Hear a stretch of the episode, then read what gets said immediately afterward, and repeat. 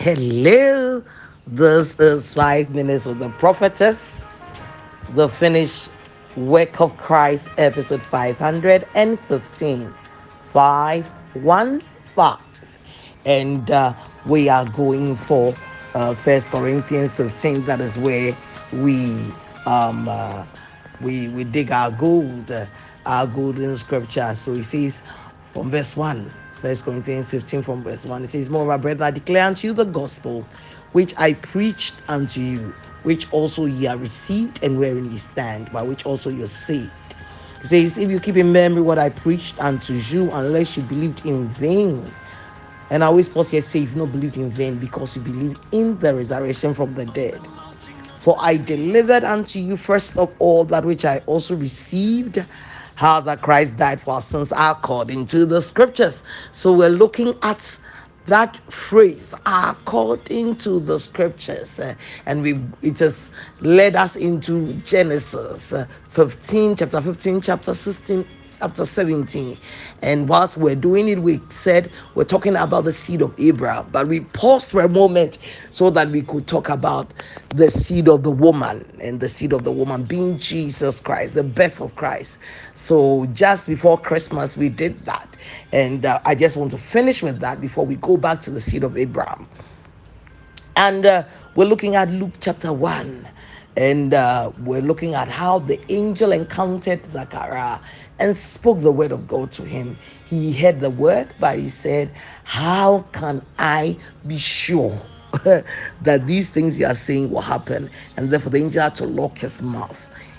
And I told you why his mouth was locked. So if you've not heard that, you have to go to the preceding the preceding episodes and listen to them. So today I want us to move on. I said in the last episode before I came to this that when Zachariah went home, he did what he was supposed to do. So the baby, even though it was a miracle, was not going to come on the leg of Elizabeth as a boil and burst and the baby comes out. No, it had to go through the natural processes. So when God speaks to you and you have to take your books and learn in the university, you ought to do that. If you have to uh, uh, uh, uh, do something about your body, you have to do that. If you have to do something about whatever natural thing you have to do, you have to do it. Okay. And not wait that God will do that part. No, you do your part in believing that God will do his part or God has finished his part. So that is why I am doing my part. Good.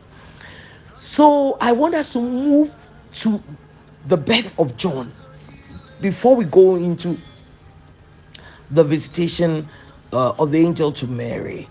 And let's look at something that happened there. So, from uh, verse 57 of Luke chapter 1. So, we have we've cut out what the angel went because after Zachariah, the angel went to Mary. But I want to cut out and see what happened. This man did not believe. God had to lock his mouth because God didn't want him to speak in contradiction of what he had planned for them, or else because Zacharias is on earth, what he says will hold. What God says will, will fall. So he needed to lock up his mouth so that he will not contradict what God has said. Now, unbelief, because of unbelief, unbelief, unbelief is what made Zacharias say that how can I be sure that this will happen when an angel had spoken to him? So now Elizabeth's full time came that she should be delivered. So she had the usual nine months. It was not even three months, full so the full time came nine months. That's what human beings, you're supposed to be in the womb for nine months. So that's exactly what happened. Even though it was a miracle, it did not become three months baby, three months baby. and she brought forth a son.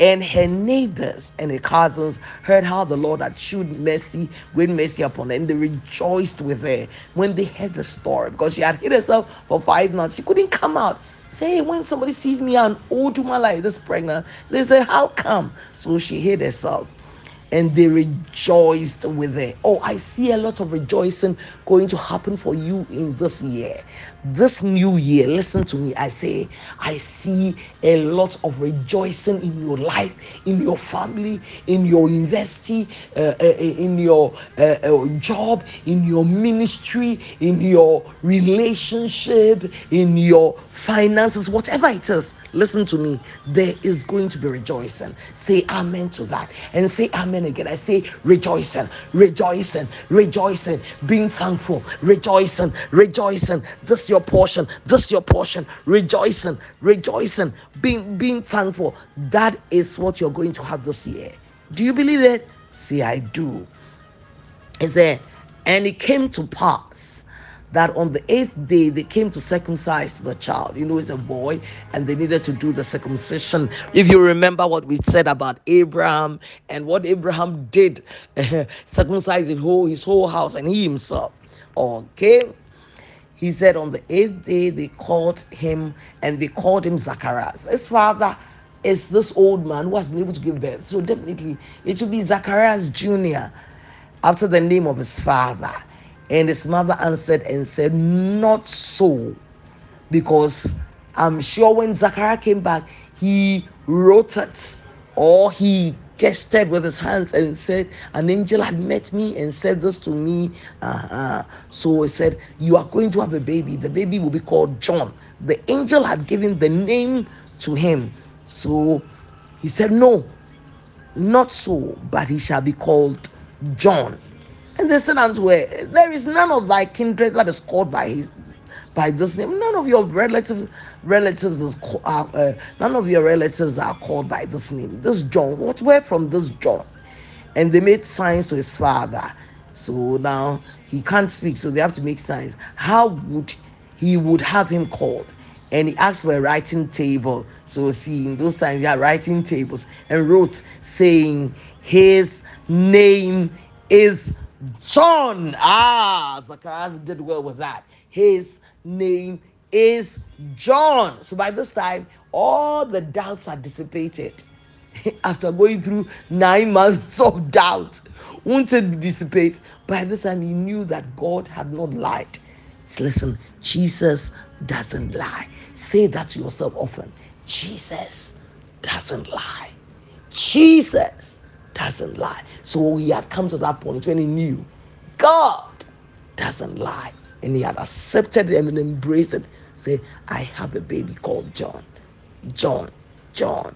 I think somebody's going to, somebody wants to be pregnant. You are, you're going to have a son and you call his name John too. Oh, you are so blessed, blessed, blessed. Come back for more.